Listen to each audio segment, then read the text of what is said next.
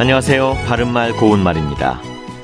요즘 텔레비전 프로그램에서는 출연자가 하는 말이나 행동 또는 생각할 법한 내용 같은 것을 자막으로도 같이 보여줄 때가 많이 있습니다. 그 가운데서 요즘 자주 눈에 띄는 내용은 무엇할 기세라는 표현인 것 같은데요. 다음에 들려드리는 세 개의 예문을 잘 들어보시고 부자연스럽게 들리는 것을 찾아보시기 바랍니다. 그릇까지 씹어먹을 기세, 가고 싶을 기세, 일 등까지 할 기세. 네, 이 예문들은 모두 방송 프로그램과 인터넷 기사 내용에서 가져온 것인데 이 중에서 어느 것이 부자연스럽게 들리시는지요? 원래 기세라는 말은 기운차게 뻗치는 모양이나 상태라는 뜻으로 기세를 떨치다, 기세가 누그러지다와 같이 씁니다. 그리고 싸움이라도 할 기세다라든지 추위가 수그러들 기세가 보이지 않는다에서처럼 관형사형 뒤에 쓰이면 남에게 영향을 끼칠 기운이나 태도를 뜻하기도 합니다.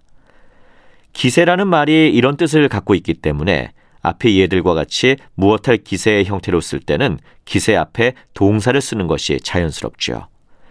근데 앞서 말씀드린 예문 중에서 가고 싶을 기세라는 표현은 싶다가 어떤 행동을 할 마음이나 생각이 있다는 뜻을 나타내는 보조 형용사이기 때문에 무엇할 기세라는 표현으로 함께 쓰는 것은 적절하지 않습니다.